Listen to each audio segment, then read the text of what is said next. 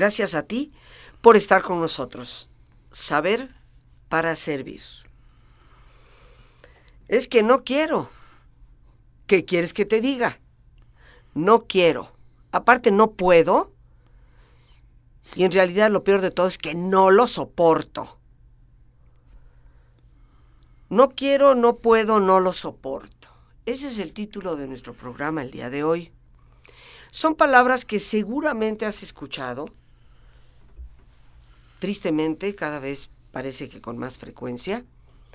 Son palabras que tal vez me atrevo a pensar, tú o yo hemos dicho en algún momento de nuestra vida. No quiero, no puedo, no lo soporto. Y es como algo que va subiendo de tono. Es normal que de vez en cuando tú y yo no queramos algo. No es tan normal estar diciendo no puedo, sobre todo cuando ni siquiera hemos intentado las cosas, ni hemos visto alternativas. Pero decir no lo soporto, eso raya en la irracionalidad. Cada vez encontramos un mayor número de personas alrededor del mundo que parecen no soportar casi nada. Y que cuando el viento sopla en una dirección contraria a lo que ellos hubieran querido planeado, pues sienten que el barco se está hundiendo. Entonces, ¿por qué, ¿por qué no mejor de una vez abrirle un agujero para que se acabe de llenar de agua y se vaya hasta el fondo? ¿Por qué será que la tasa o índice de suicidios ha aumentado en el mundo? ¿Por qué será que la violencia parece estar a flor de piel? Por quítame estas pajas, soy capaz de darte un balazo. Nos preguntamos tú y yo el por qué será que eso está sucediendo. Habría que ver también la conexión que puede haber con la forma en que estamos educando a los niños y el cómo pues ya no les enseñamos con amor las realidades de la vida. Entre ellas, que pues las cosas no siempre van a salir como tú quieres. Que a veces, aunque no quieras, las cosas hay que saber conllevarlas. Que a veces, aunque tú sientas que no puedes, vas a tener que intentarlo. Y que en aquello que sientes que no puedes soportar, vas a tener que tener paciencia, un pensamiento más lúcido para darte cuenta que sí podrás conllevarlo y es más, en ocasiones podrás descubrir detrás de esa frustración una bendición para tu vida. No quiero, no puedo, no lo soporto, nuestro tema de hoy, con uno de nuestros invitados favoritos aquí en el programa, un gran amigo, el doctor Arturo Geman, doctor en psicología, un hombre que ha dedicado toda su vida a la atención, a la orientación, a la consulta y también una de las personas grandes promotoras de lo que es la psicología cognitiva en nuestro país, una terapia psicológica que ha demostrado estadísticamente ser una de las más efectivas en el manejo de la depresión y la ansiedad, que son las dos grandes epidemias dentro de los trastornos psicoemocionales que hoy estamos padeciendo. A este gran amigo a quien una vez más le damos la bienvenida al programa, pues le expresamos todo nuestro afecto. Gracias, Arturo, como con todo cariño le llamamos por su nombre, por estar aquí. Un placer, Rosita, como siempre, estar aquí contigo, con tu, tus radioescuchas y sobre todo poder participar y poder transmitirle a las personas que nos escuchan un poquito de nuestro conocimiento, de nuestra experiencia y de nuestro, este, nuestro respeto por la naturaleza del ser humano y sobre todo por el bienestar. Gracias, gracias por la invitación.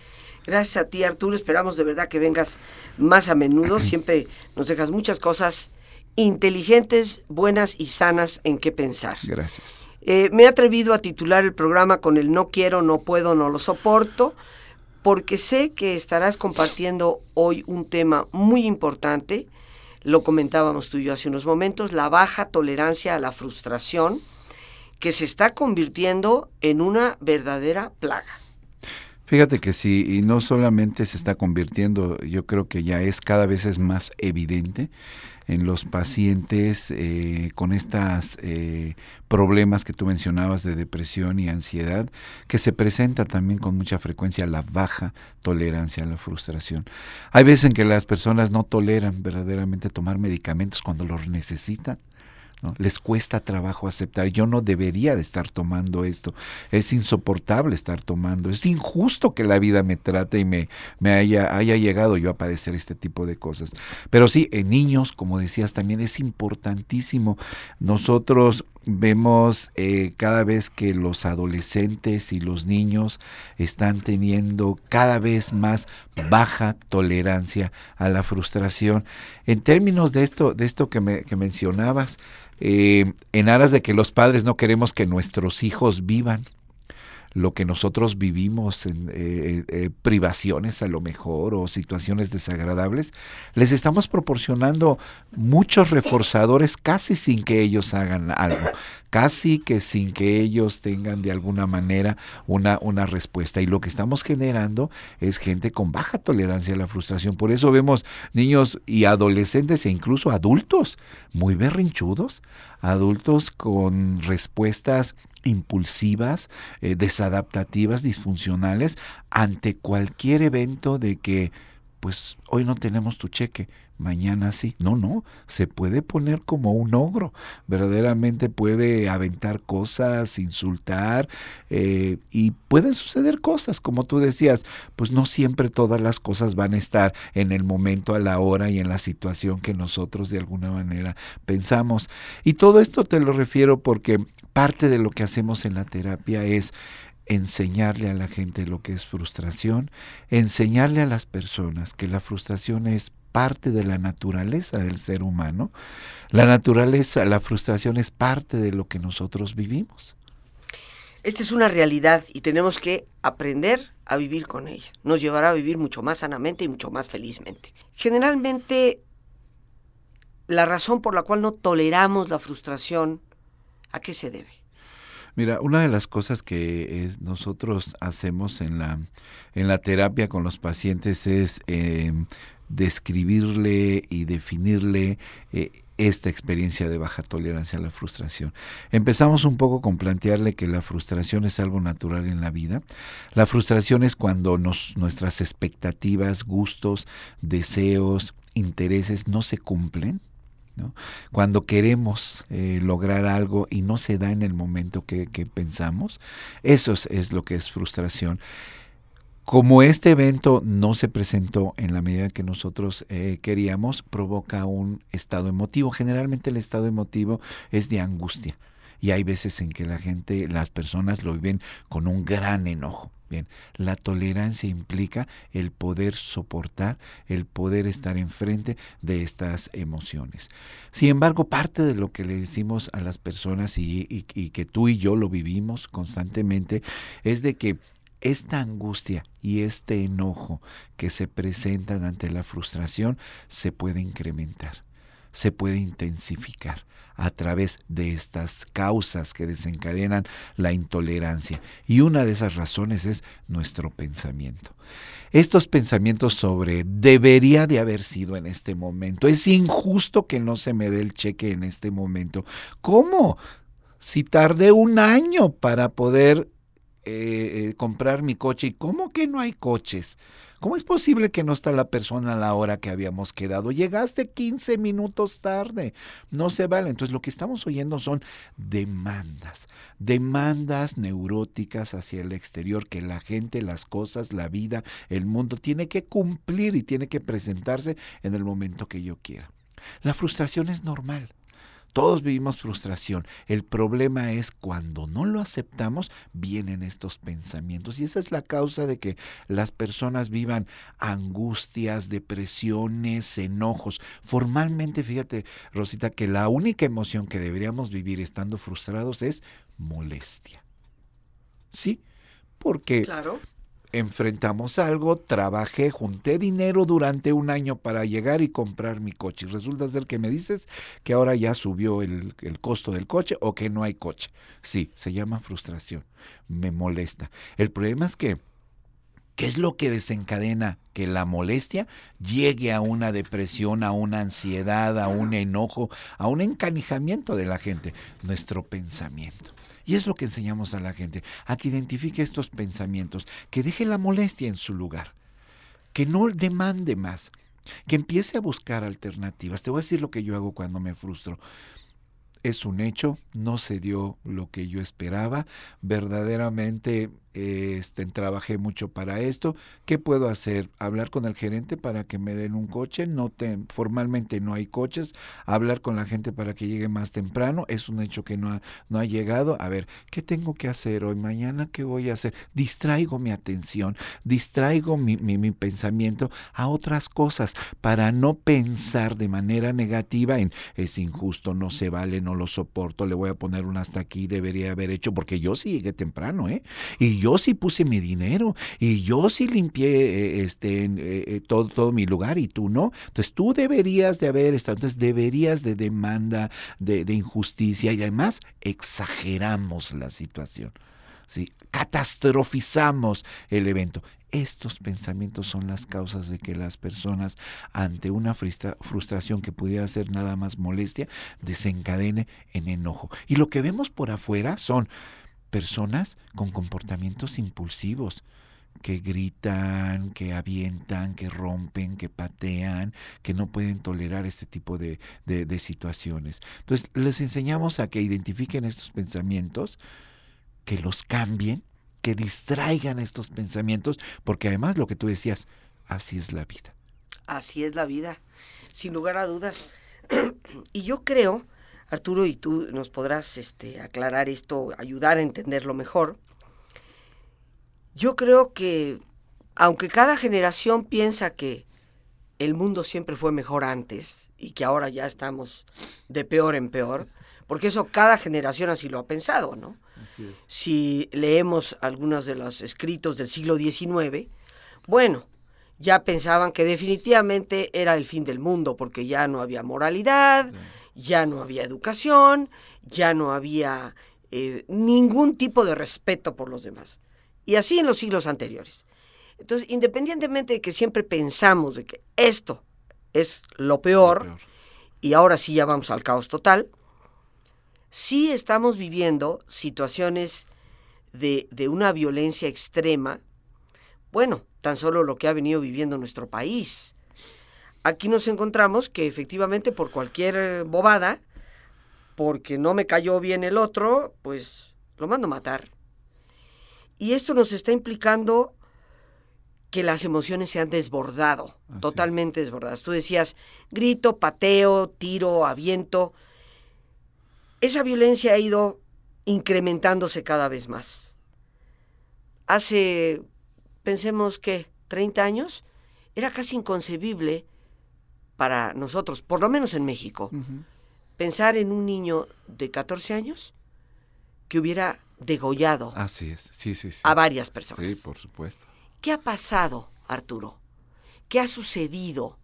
¿Tiene esto que ver con la forma en que estamos educando a los niños? Claro que sí, y tiene que ver de manera directa también con la forma en la cual los padres de alguna manera tienen en, su pensamiento contenido, ¿no? Eh, con mucha frecuencia oímos a los padres en que hay que darles eh, todas las oportunidades y, por ejemplo, hay veces en las cuales oímos, este, es que tengo que juntar dinero para comprarle unos tenis de marca a mi hijo, ¿no?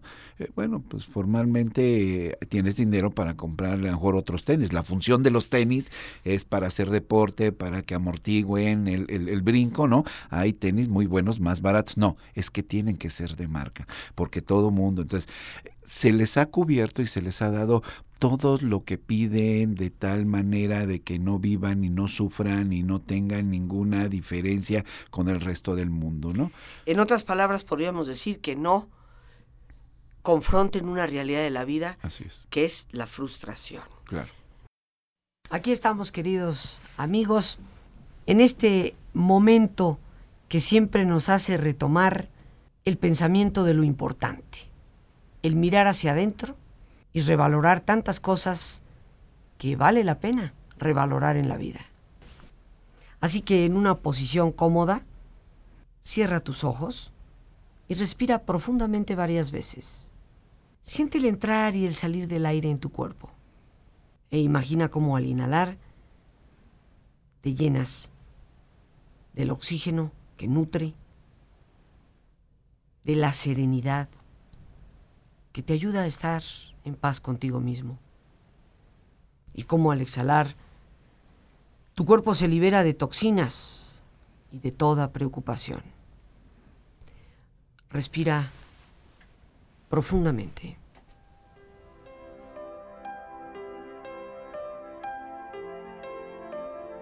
Relaja tu cuero cabelludo, aflojando todos los músculos que cubren tu cabeza.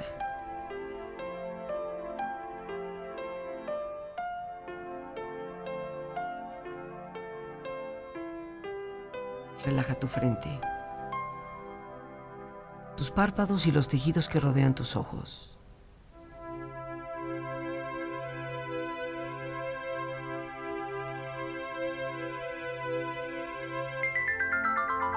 Esboza una sonrisa y relaja toda la piel que cubre tu cara.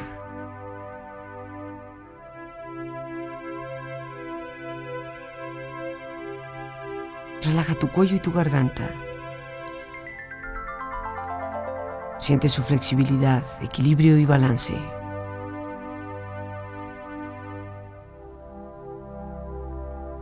Relaja tus hombros, brazos y manos, así como tu espalda. Siente la ropa en contacto con estas partes del cuerpo y siente aflojar todos los músculos, relajándote más profundamente.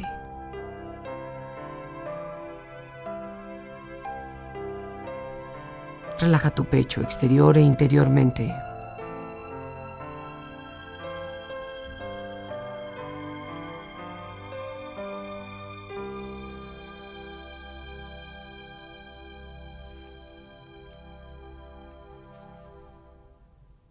Relaja tu abdomen, exterior e interiormente.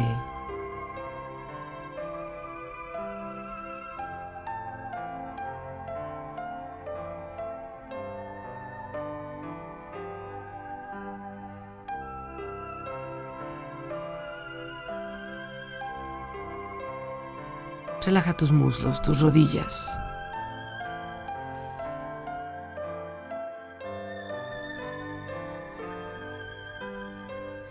Relaja tus pantorrillas y tus pies.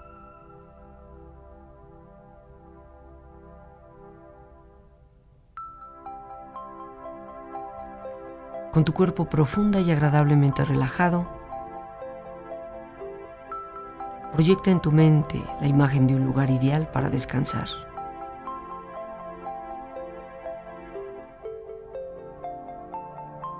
Una escena que para ti represente paz, y belleza, que al imaginar sus colores, sus sonidos, sus aromas, sientas estar allí y te llene de tranquilidad en tu interior.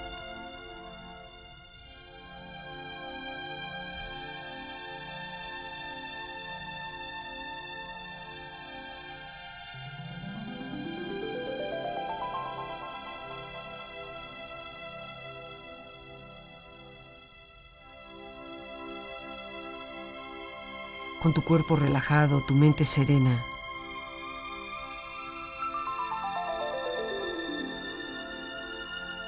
Pon en orden tus pensamientos, tus prioridades.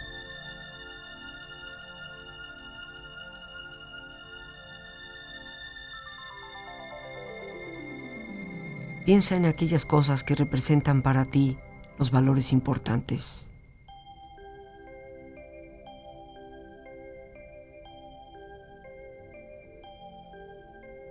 De qué manera vivirlos.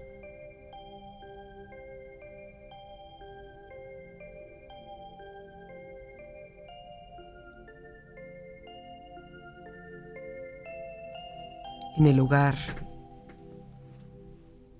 en el trabajo, con los amigos.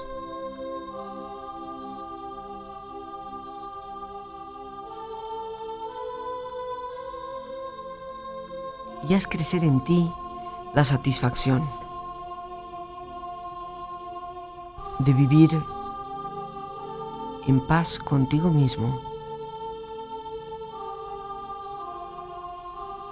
Porque escuchas esa voz interior y las prioridades verdaderas para ti.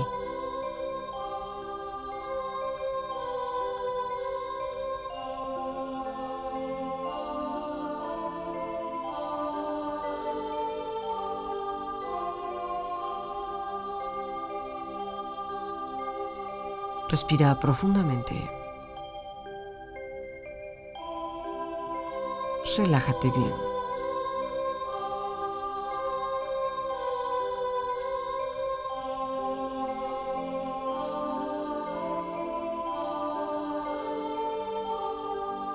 Y con esta agradable sensación de descanso en tu cuerpo, serenidad en tu mente,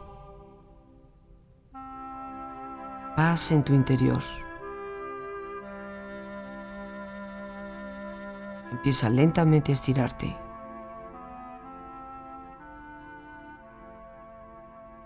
Brazos, manos, piernas y pies.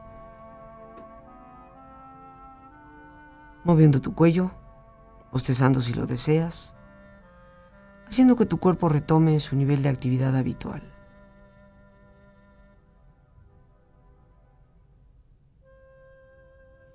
Y si has tenido tus ojos cerrados, es el momento de abrirlos. Ojos abiertos, bien despierto, muy a gusto, bien descansado y en perfecto estado de salud, sintiéndote mejor que antes.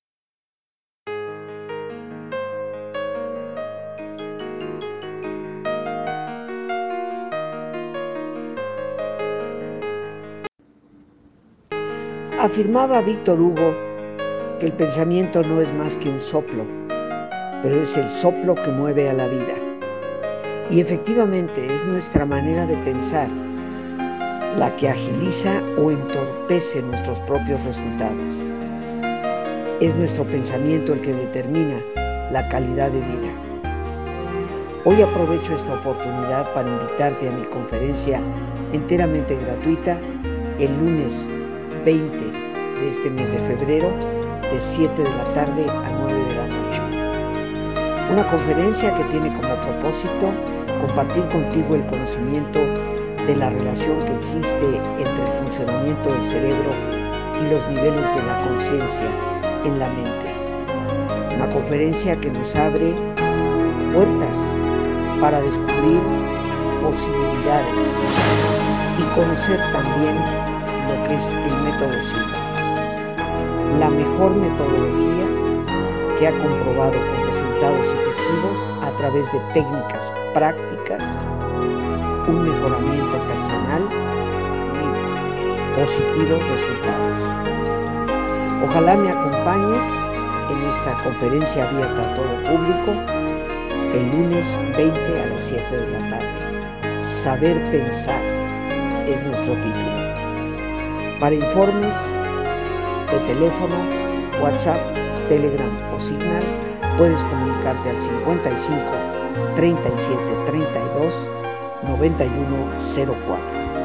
Lo repito con gusto, 55 37 32 91 04. Será un gusto el poder servirte.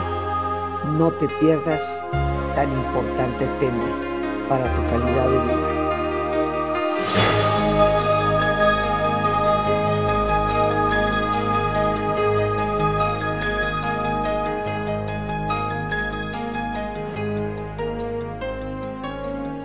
Pues ciertamente, queridos amigos, yo creo que si somos honestos con nosotros mismos, nos daremos cuenta de lo que estamos hablando en este programa como una realidad. Ponías un ejemplo, Arturo, de cómo pues hay que comprarle los tenis de marca, el pantalón de marca, la bolsa de marca, porque no se vaya a frustrar, porque como los demás niños lo tienen, pues se va a sentir menos. La realidad, queridos amigos, y lo vemos en la misma naturaleza, es que existen diferencias por diferentes motivos. Algunos ciertamente por injusticia social, no lo podemos negar, pero también existen a veces diferencias por otras razones. Pero el hecho es que hay que saber vivir en la realidad. Esto es lo que podríamos casi definir, es el concepto de salud mental. Claro. Vivir en la realidad, aceptarla y saber navegar en ella adecuadamente. Ahora sí que a mí como tanto me gusta el mar, ¿verdad? Digo, timoneando el barco de acuerdo a los vientos y sabiendo sacarles provecho para llegar sí a donde en la mayor parte de las ocasiones deseamos llegar, pero considerando que a veces hay desvíos y que hay que retomar los caminos, ¿no? Hoy en día eh, estamos educando a los niños a que, a veces suelo yo decir aquí Arturo, no hacen más que abrir la boca y ya se lo damos. Así es. Ni siquiera tienen que pedirlo dos veces, ¿no? Y esto, queridísimos amigos, es un gravísimo error. Olvidémonos ya de que si el niño, por no tener el tenis de marca, va a llegar a la escuela y, y se puede sentir que pues casi todos sus amiguitos traen de marca y él no. Eso es nada comparado a las frustraciones que como tú y yo sabemos vienen en la edad adulta. Así. Y si no estamos preparados para enfrentar eso en la escuela, vamos creando esto que se ha llamado baja tolerancia a la frustración. Y otra de las cosas que creo que también están muy relacionadas y que tienen que ver con la poca información que los padres eh, muchas veces tienen con respecto a la frustración es de que si los niños o los adultos nos frustramos, esto va a generar una consecuencia negativa espantosa como si fuera un trauma. Es que si se frustra, ¿sí? no va a poder hacer algo cuando sea adulto o se le, le, vamos a generar un trauma. Nada que ver. La frustración es momentánea. La frustración dura no más de 5 a 6 minutos. Hasta ahí. Nosotros incrementamos nuestras emociones como la angustia, la intolerancia, el enojo, el encanicamiento por nuestro pensamiento. Incluso eh, parte de esta educación implicaría que, eh, como hemos dicho, la frustración es algo natural de la vida. La, las personas lo utilizan incluso como un concepto peyorativo. Eres una mujer frustrada. ¿Y la gente se ofende? Claro.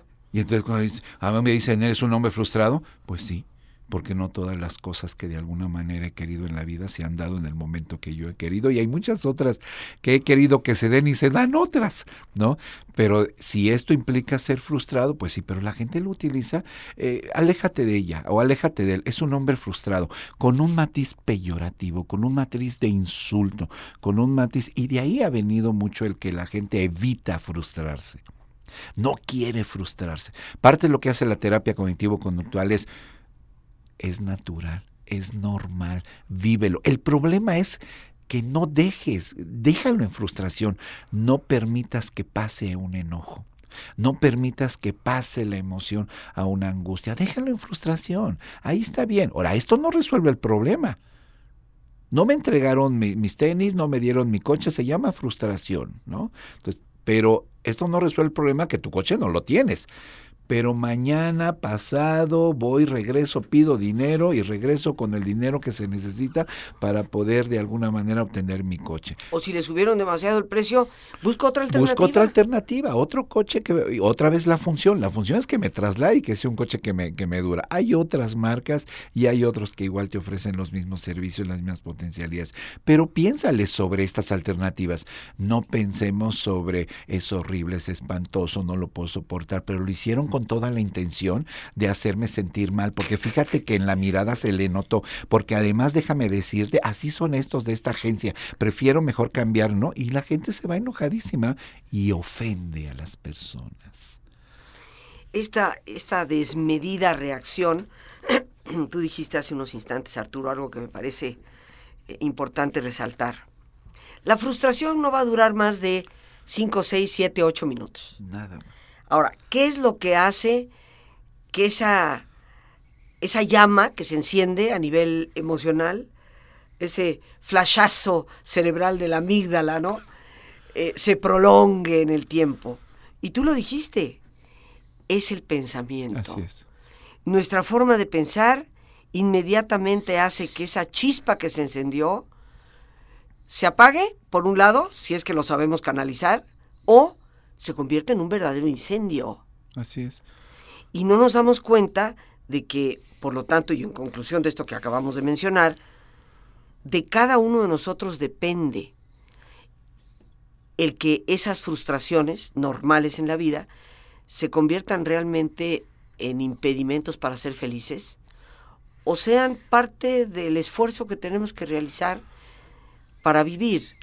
Y en los niños sería entonces, Arturo, también enseñarles desde jóvenes, pequeños, a tomar conciencia de lo que están pensando? Claro que sí, educarlos. Con frecuencia nosotros sugerimos de que además no en la actualidad no se tienen todos los dineros para cubrir todos los deseos y expectativas de los niños, ¿no? Y un planteamiento que hacemos es sí, te lo puedo comprar nada más que tenga dinero.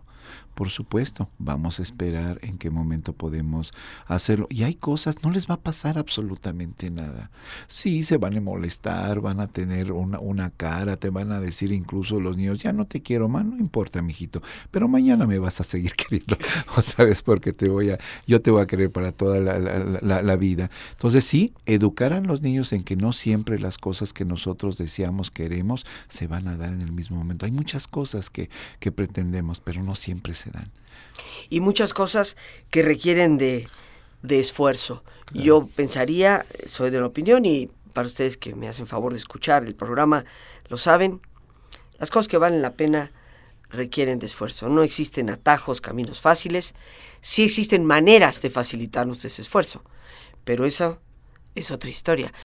Pues cómo nos gustaría aquí, ahora sí que prolongar mucho más nuestros tiempos, porque hay tanto que hablar sobre este tema que sentimos, esto de la baja tolerancia a la frustración, está causando tanto, pero tanto daño a nuestra sociedad, desmembrando familias, porque pues como papá o mamá me piden cierta disciplina, pero el mundo externo me dice que, que no, que yo tengo que tener todo cuando lo quiero, pues muchas veces esto lleva a esta ambición desmedida que ya no solo vemos en los altos ejecutivos de Wall Street y de muchas otras streets alrededor del mundo, sino que también lo vemos en muchos de nuestros jóvenes, ¿no? Una ambición que con tal de tener el último juguetito tecnológico, soy capaz de robar y sin darme cuenta de involucrarme en estas redes de delincuencia que solamente predicen